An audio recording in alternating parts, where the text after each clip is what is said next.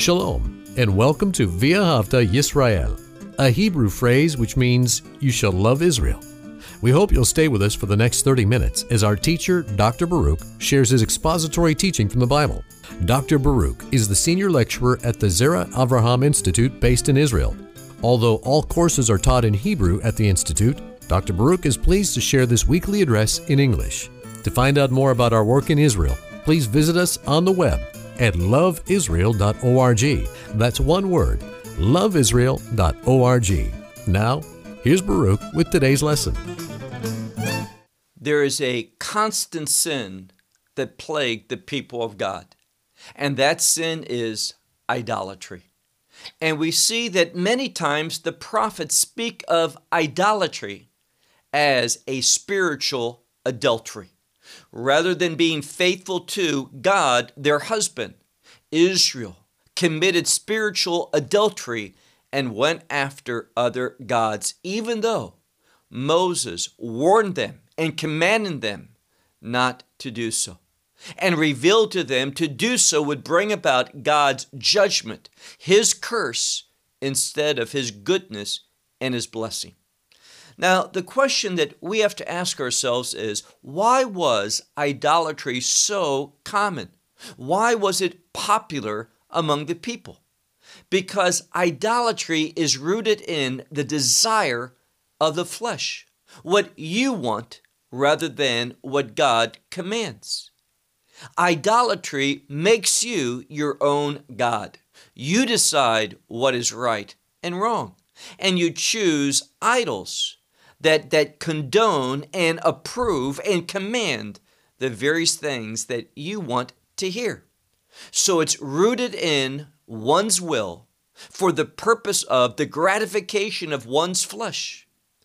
And all the while, when one does that, they believe that they are being religious. Nothing could be further from the truth. And when we look at prophets, all the prophets, they warned against the end result of idolatry, God's consuming judgment. Well, take out your Bible and look with me to the book of Isaiah and chapter 57. The book of Isaiah and chapter 57. Now, we're going to study in this session the first 13 verses. And let me share with you the language, the vocabulary, the grammar, this is a difficult portion of Scripture. Now, I was sharing this with a friend of mine in the States, and he looked through his Bible and he said to me, I don't see why you think this is difficult. And here's why there was such a disconnect between us because he was looking at the New International Version. And this is not a literal translation. It is oftentimes a paraphrase where it takes portions of, of the text and then it interprets it for you. So he was not reading the actual text, but an interpretation, a view, a summary, a view for what the verse was saying.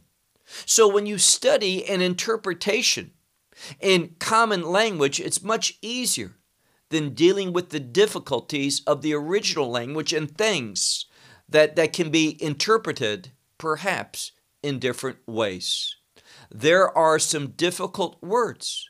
Words not to know what they mean, but how they should be understood in the unique use of them in this passage. So when you wrestle with the original language, it can be much more difficult than looking at a translation which interprets the passage for you and gives you in their translation what they think the passage means. So let's begin. Let's take this slowly and carefully as we see what God is saying. Now, in a general statement, we can say this God is contrasting the man, the woman of God, the one of faith the one that is submissive to the commandments of God, the ways of God. He's contrasting these individuals with those who are practicing idolatry, those who have removed themselves from the constraints of the Word of God. Now, they are constraints, but they are for a good purpose.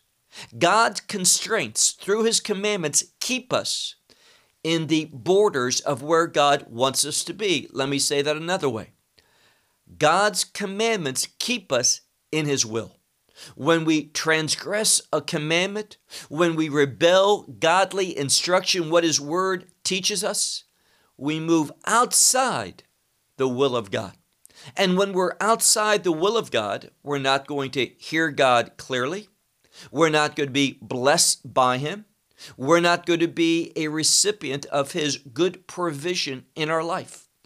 Transgressing the Word of God puts us outside the will of God, and there we're going to be very vulnerable to the attacks of the enemy, not having the resources, the spiritual help that we need to overcome these attacks. So let's begin. We see in the first two verses of, of this passage the benefits, God's promise to those who are sensitive to His word, who are walking in faith. Let's begin verse 1. The righteous one perishes. Now, that doesn't sound very good. A righteous one in this world perish. And he says, And there is no man that places upon the heart, meaning it's an idiom. No man pays attention to what has happened, understands the reason behind it. Furthermore, he says, Ve anshe chesed, anshe men of chesed grace. So, men of grace or gracious individuals, they are gathered. Now, that expression, being gathered up, has to do, oftentimes, it's an idiom as well, for, for dying, being removed from this world. And he says, and there is no one that understands that because of evil, the righteous one is gathered, meaning the righteous one is removed, he's taken away. So God is revealing to us something that he does. There are times that God will take an individual, in other words, that person dies. He is removed from earth, but the reason why is that evil was approaching in God, and what a great thing it is to be taken from this world and to be in the presence of God. Where God is, there is no evil. There is only goodness. There is His presence. There is joy from being in the same location as the living God. And this is what the righteous one can expect. So, this first verse tells us of the benefits of living righteously, demonstrating one's faith, being a recipient of grace, and having grace work in one's life. Now, let's look at verse 2. Now, here again, it's only when you pay attention to the grammar that you see things differently than many translations have. And people will ask me, well, wait a second. What about the people who are making these translations? Well, oftentimes they are not consulting the original language for every verse. What do I mean by that? Well, there will be committees, for example, there will be a committee that is assigned the book of Isaiah. And they're using as their foundation an earlier translation. And therefore, what they do is they discuss any passages that they believe that it needs to be that translation, that source translation, where it needs to be changed. Now, in those cases, they will consult the original language. But for many, many verses, the vast majority, there's no issue, meaning there's no one on the committee that wants to necessarily make a change to a great number of verses. Usually, there are those verses that are controversial, verses that are well known, that are used as a proof text, something that has significant theological implications one way or another. This is what they, they ponder, they pore over, and they argue to come to a conclusion. But the vast majority of a book, for example, if the committee is studying Isaiah and responsible for its translation, the vast, vast, vast majority of the book of Isaiah, they don't discuss. They're not going through word by word and looking, they're accepting the source translation that their new translation is derived from. But when we look at verse 2, it says, Yavo Shalom.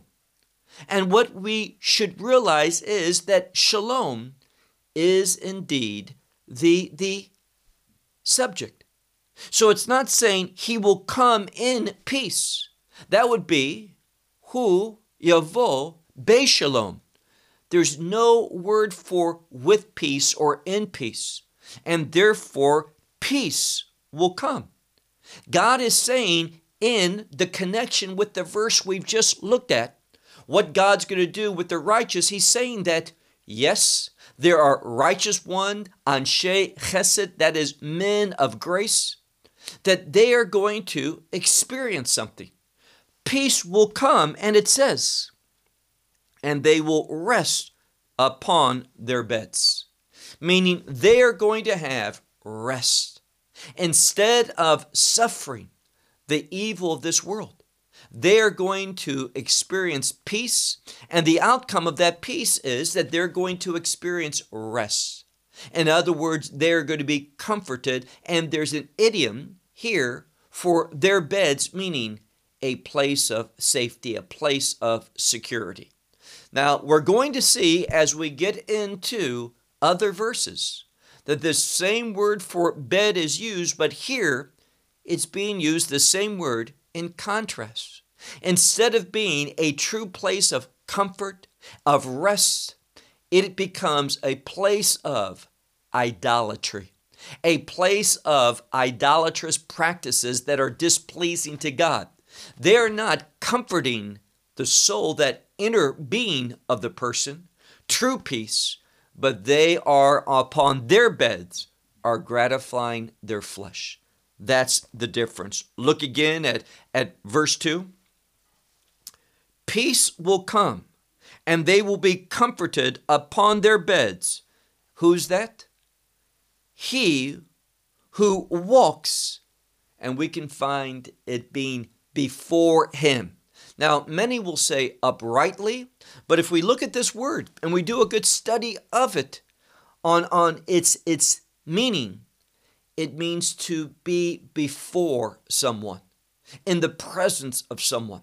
So, what it's emphasizing here is yes, he goes uprightly, but literally, he goes before him, and the him is, is God. Now, if it says he walks in his uprightness, I would say that this is not the literalness of that verse. It means that this one is going to be brought into peace, he is going to find rest, and that this one is going to be going into the very presence of God before him. Now look at verse 3. Verse 3, the first letter of that verse is the letter Vav. And here, that letter is a conjunction. And it can be and or but. Now, that one letter can be translated a couple different ways and or but whether it's being used as a conjunction of unity or one of disunity one of contrast and here there's nothing uncertain about this, there's nothing debatable. It is being used to show a contrast. A contrast between the men or women of grace, the one who is a righteous person, the one who is going to experience God's peace and being in his presence. Now we're dealing with those that God is not pleased with, those whom God is going to show his contempt, his judgment.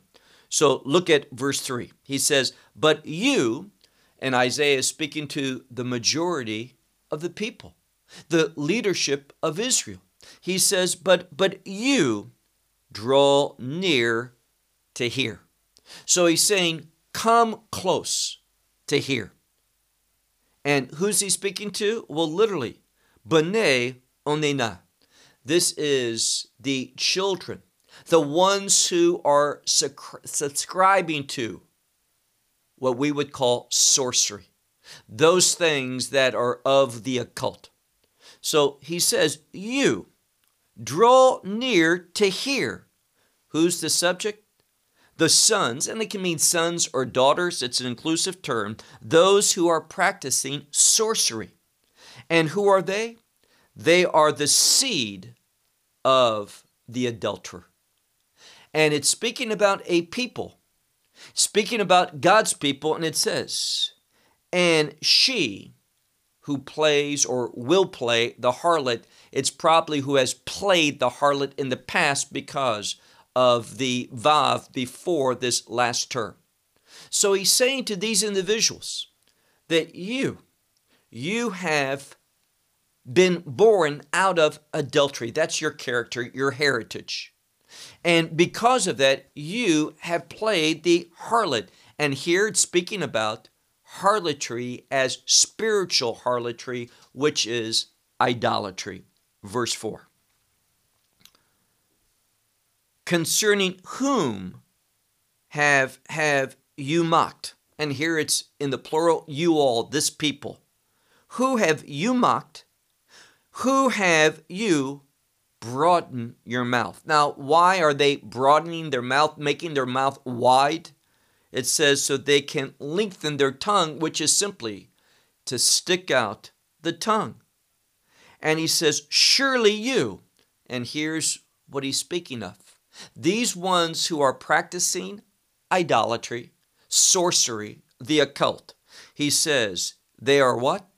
Children of Pesha. Pesha is crime or simply transgression in the spiritual sense.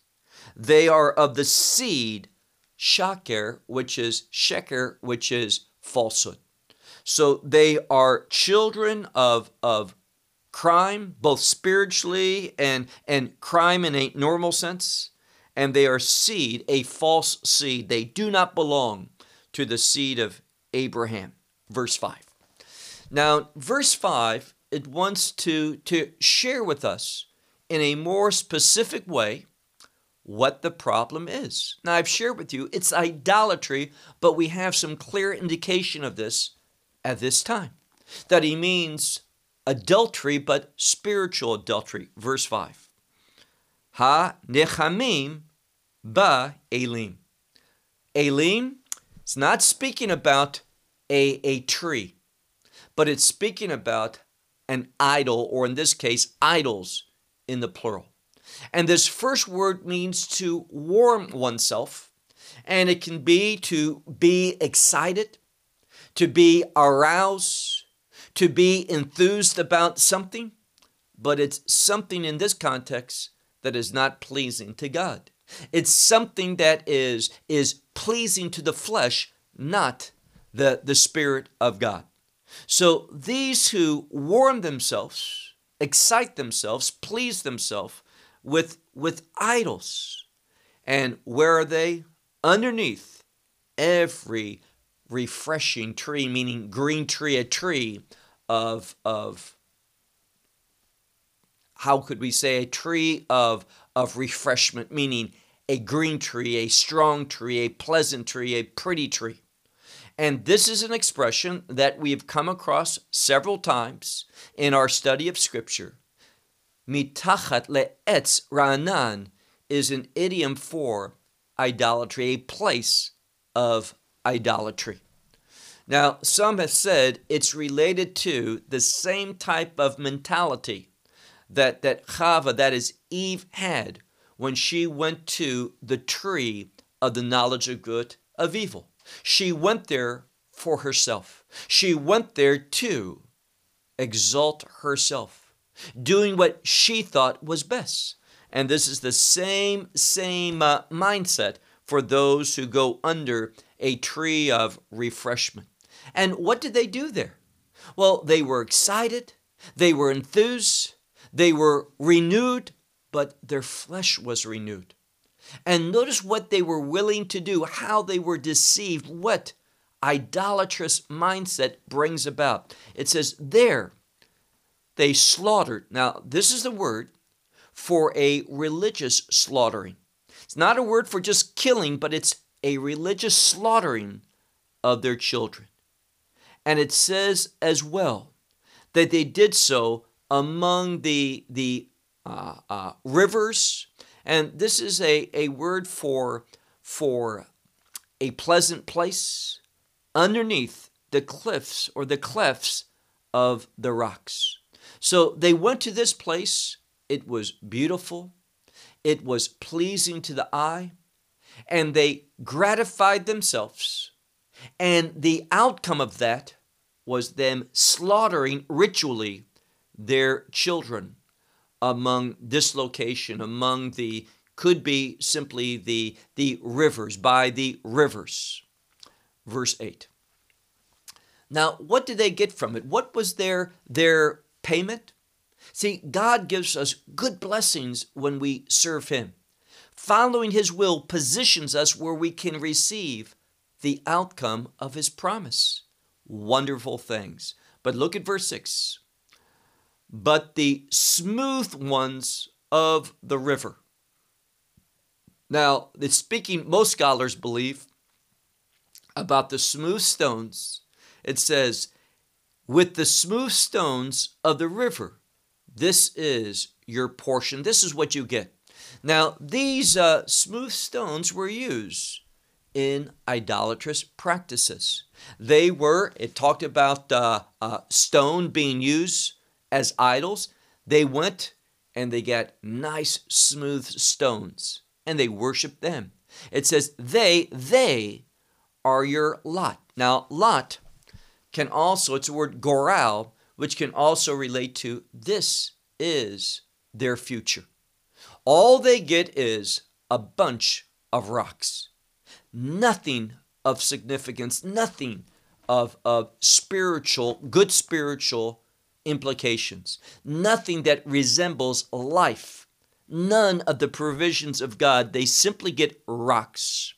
And it says, also to these, to these rocks, they, they give a, an offering of, of a libation, a liquid offering. And upon they bring up also their gift, their mincha, their sacrifices. And he says, concerning these, I will be comforted, meaning I will, will respond favorably to them. Now, this word for being comforted, it's a very significant word. It's the same root where the village of, of Capernaum.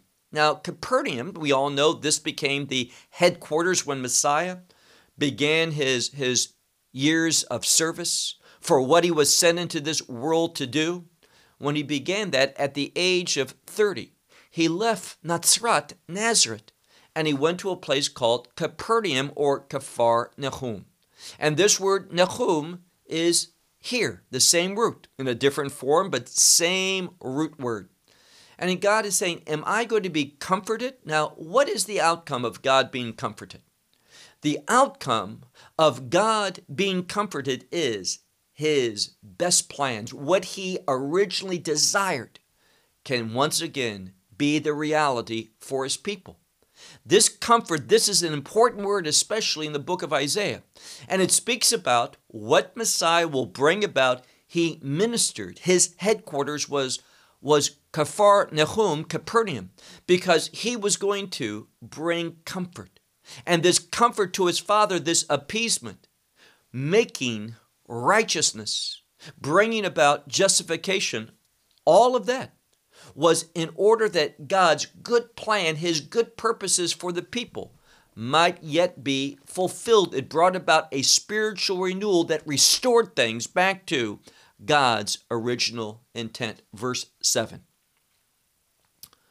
Upon a high and exalted mountain, you set your bed. Now, again, he's contrasting the, the heavenly bed a place of comfort, true comfort, with the falsehood of idolatry and the bed that they make for themselves. Look again at verse 7. Upon a high and exalted, meaning lifted up, a high mountain, you set your bed. Also there you you bring up, you go up in order to sacrifice a sacrifice. So you go to a mountain, but not the proper mountain, not the temple mountain, but rather a place of idolatry, not the place where God's name, his character dwells there. Verse 8. Now, he's saying here with a different mountain, and you're going to see some of the foundational things that are very familiar to the Jewish community are being alluded to here, but in a different way. Why do I say that? Well, we all know that God, one of the commandments is that you take the Word of God, specifically the commandments of God, and write them upon the doorposts of your house and upon your gates. Now, the term doorposts is mezuzah. And this was the same place that the blood of redemption, the Passover redemption, the blood of that lamb was placed. It was first placed on the doorpost, then later. The commandments, what's the teaching? First, you must be redeemed in order that the commandments of God will have relevance and you will be in the state, the spiritual condition, to obey the word of God. But notice what it says here in verse verse 8. And after the door, not on the doorpost, but after the door and the doorposts, you set your memorial, your remembrance. Instead of in the place that God commands, they do it in a different location after the door and the doorpost, not there. This is where they place their memorial, their remembrance. He says, For from me, God is speaking. There is a departure, he says, For from me you have revealed. So it is clear now by what they're doing that they have left, departed from God. And you go up into the wide places of your, your bed. In other words, they have made, they have gone up and they have, have made the place of their bed broad. Meaning this, they have, have built up for them their own resting place. All this is saying is this the people are rejecting God's provision, God's purpose, God's plan, His instructions. They reject all of this. They are building up the future that they want. And that's what it's saying. You're making broad your bed. You've gone up to do that. Instead of saying, I want what God wants to give me. I want the portion of the Lord, what He has set apart for me in His will. The people don't want that. They want what they want, and they are going to labor hard to get what they desire, not the desires of God. He says, Va tikrat lach. Now, this is also an expression I've shared with you before. You cannot say in Hebrew, la sot brit, which means to make a covenant. You can't say the word to make, the normal word for making something. When you make a covenant in Hebrew, you have to say that you cut a covenant. And this word is indeed in regard to a covenant. So he says, look at the middle of verse 8. Va tikrat lach meaning that you cut for yourselves, and it's an idiom for you've made a covenant. And from them, meaning of them, of these individuals, these idolatrous things, these idols. It says you've cut a covenant with them, and you love what? You love their beds. Now, what it's saying is, again, they have exchanged something. They're not interested in the, the beds, the comfort places that God has. They're not interested in the kingdom of God, where God wants them to be, where He's going to provide rest and peace. They reject that. And what are they doing? They are going to the idolatrous things, the idolatrous practices, in order to make their bed there, in other words. That's what they love. And then we have an expression, yad chazit. Chazit we know what that means. It's the same word root for the word chazon, which is a vision. This is a verbal form for the concept of having a vision or seeing a vision. It's a word of perceiving something. Now, many English translations will say, there you have, have seen nudity. And they put it in this sense. But the word that they translate nudity, and many will say it's a, a Hebrew idiom, I'm not aware of this. Maybe I'm wrong on that. Maybe I'm unknowledgeable of this idiom, but I don't see anything for that basis. It's the word yad, which more often than not refers, as we'll see in a moment, to power or authority. What they say is this they've made their own beds idolatrous beds. They have determined where they're going to be, for they have seen their power, meaning this they have accomplished what they wanted. This is a fulfillment of the vision of the yad, the hand, the power. Yad is synonymous with, with power or deed. They've seen the deed. They want this. That's what it's saying. I don't see a basis for the concept of nudity in, in the end of verse 8. Now let's look at verse 9. You, now it's speaking about the people, Israel, in a feminine way, you, singular, meaning you or, or she, but in this case it's you. You travel to a king. Now, this king is not the King of Kings and the Lord of Lords. It's not referring to God. He says, You travel to a king and with oil, and that means with scented oil, and you multiply your perfume. So, all of this is an outward. And here again, if you're a good student of the Bible, it will tell us, for example, in the book of Shir HaShirim, the book of Song of Songs, that a pleasant fragrance or ointment that is pleasant is good deeds, a godly character. But these people don't have good deeds. They don't have a character that, that resembles God's character that God would be pleased with. So they have to come before for the king that they're worshiping, which is the king of their own making. And they come before him with, with oil and with the abundance of perfumes. And it says, they send forth, literally, you send forth, it's, it's second person singular feminine, you send forth your messengers unto far away. So it's an emphasis far away. And what happens? You humiliate yourself unto Sheol. Sheol, the place of death.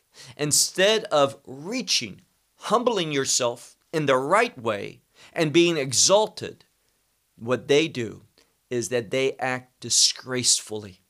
They humiliate themselves, not humble, but humiliate themselves. And their end result is going to be Sheol. They're not going to know that peace. They're not going to know that rest. They're not going to experience that comfort. They're not going to have any of the things that God wants them to have. And remember, all of this is in contrast to what we learned in the first two verses. Now look at verse 10. In the abundance of your way, you are exhausted. Meaning simply this there's no peace, there's no comfort, there's no rest in these things. All these things they want to please and satisfy the flesh, but in the end, he's saying it does not bring this about.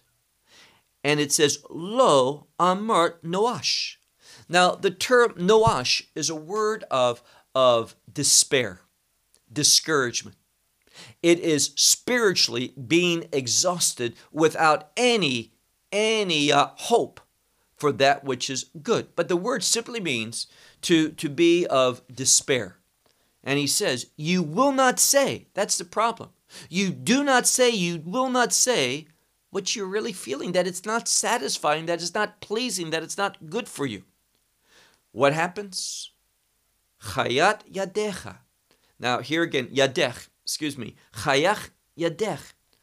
The, the life of your hand. Here again, hand it's it's a a idiom for oneself, the very essence of a person. And it's saying here that you have found the very life of your hand. You have become powerful. Concerning this, he says, it's because of this false sense of I'm great, I'm superior, uh, things are going to work out eventually. And here's what I would would liken this to. If you listen to some of what I would call the the sensationalism of of our faith, and there's a show called It's Supernatural, and you look at that and the guests that that the host has, and they're always talking about how I went to heaven how God revealed this. I had this experience and that experience. And it's always now I can decree this. That, that I have the power, the legal right spiritually to declare this, to make this to happen. It's all about what? Denying the fact that these individuals, they are false teachers. They ought not be listened to. They do not know scriptural truth. And you say that's judgmental. It is evaluating things accurately. Just listen to what they say. You see, their testimony is, is coming from their minds as they're speaking. It's not something that is a true experience. And this is what these individuals, they find life in their own power. They, they are, are mustering this up. And it says, Al Ken, therefore, lo chalip, meaning therefore, because they find some false strength of themselves they will not admit that they are afflicted, or literally, this word means to be sick, that they are sick spiritually. They will not admit that. That they are not under the authority of the Spirit of God, but a different, different spirit. And we see individuals that, that say, profess, that the Spirit of God, I sense the Spirit of God now is mighty moving among us. And people start having these ridiculous, ungodly, unverifiable experiences. We don't see that these are verified in the scriptures, these type of things. Where do you see that someone who gets down on the floor and moves around like an animal and begins to, to bark or to laugh or to cry out in agony and where do you see that? Is how the Holy Spirit moves. Is that the fruit of the Spirit? Is that what we see in the scripture? No. And it's it's tragic today that there's individuals and, and I know one congregation and, and the people there are, are nice people. Many of them, I believe, are sincere in their faith, but they have been deceived by believing this group of, of false teaching and false manifestations of the Spirit of God or accurate manifestations of demons, that it's legitimate that this is God. It's not God. They won't admit that they are spiritually sick. That's what he's saying at the end of, of verse 10. Now look at verse 11. Viet me da'akt. Da'akt, we're talking about being concerned, worrying. Some will translate it to be fearful, but it's the next word. So it says, And whom are you concerned with? Whom are you fearful of?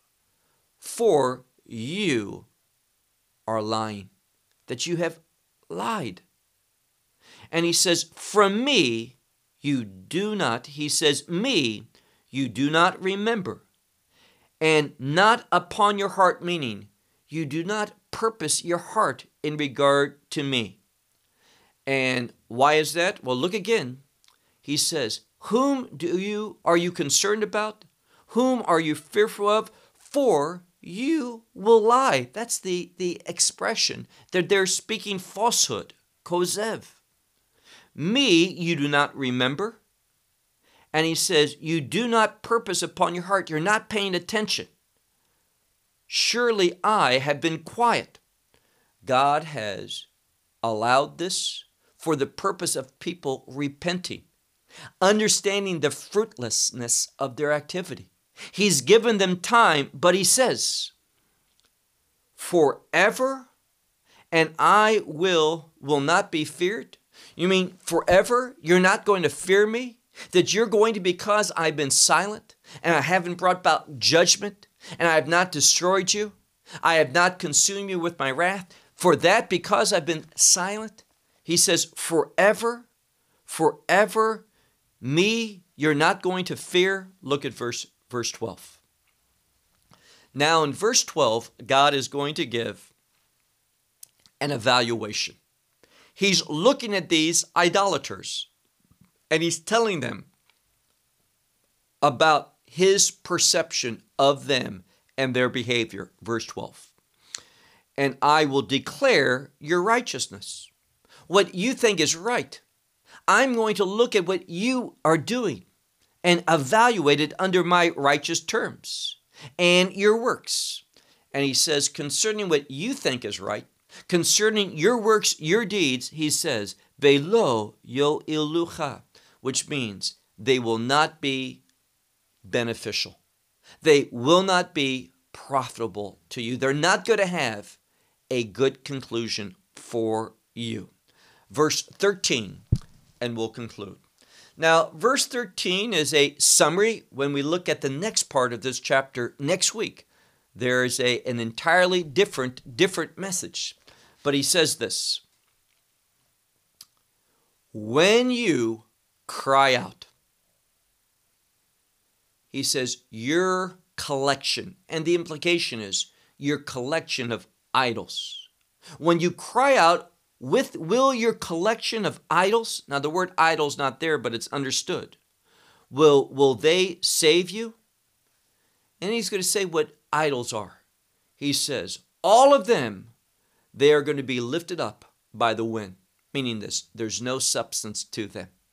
Oftentimes, the word wind, when it's used in a natural sense, it speaks of that which is uh, of emptiness. And he says, they are so empty, the wind is just going to blow them away. He says, taken by Hevel. Hevel is, is that which is of vanity, that which is of, again, it's a synonym for that which has no value, no substance, no anything. That's what he says about their idols. It doesn't produce anything. It's all, all in vain. It's all in futility. But notice how he gives hope. He says, But the one who trusts, the one who takes comfort, the one who trusts, the one who believes, the one who finds shelter. It's a very broad word. The one who trusts in me, he will inherit the earth. He will take possession. And this means a word for inheriting as well. It will be his. What will be? My holy mountain. Meaning this.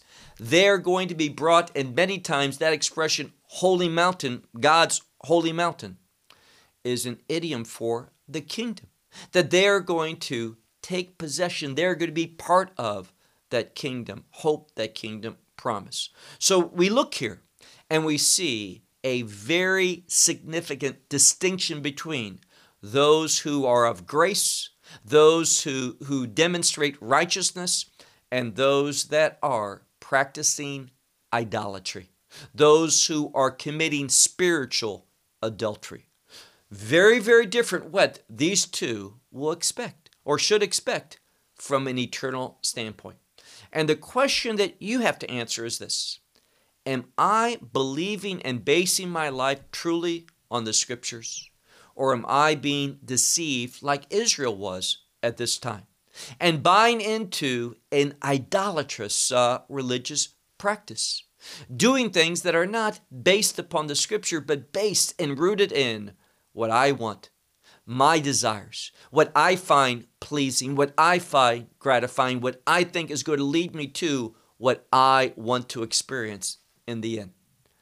Israel was in a state of deception. They had been deceived by following after their desires rather than God's desire. And especially many people today are deceived as well. Don't you be one of them. Base your decisions, your thoughts, your actions upon the truth of Scripture. Shalom from Israel. Well, we hope you will benefit from today's message and share it with others. Please plan to join us each week at this time and on this channel for our broadcast of loveisrael.org. Again, to find out more about us, please visit our website, loveisrael.org. There you will find articles and numerous other lectures by Baruch. These teachings are in video form. You may download them or watch them in streaming video. Until next week, may the Lord bless you in our Messiah Yeshua, that is, Jesus, as you walk with Him. Shalom from Israel.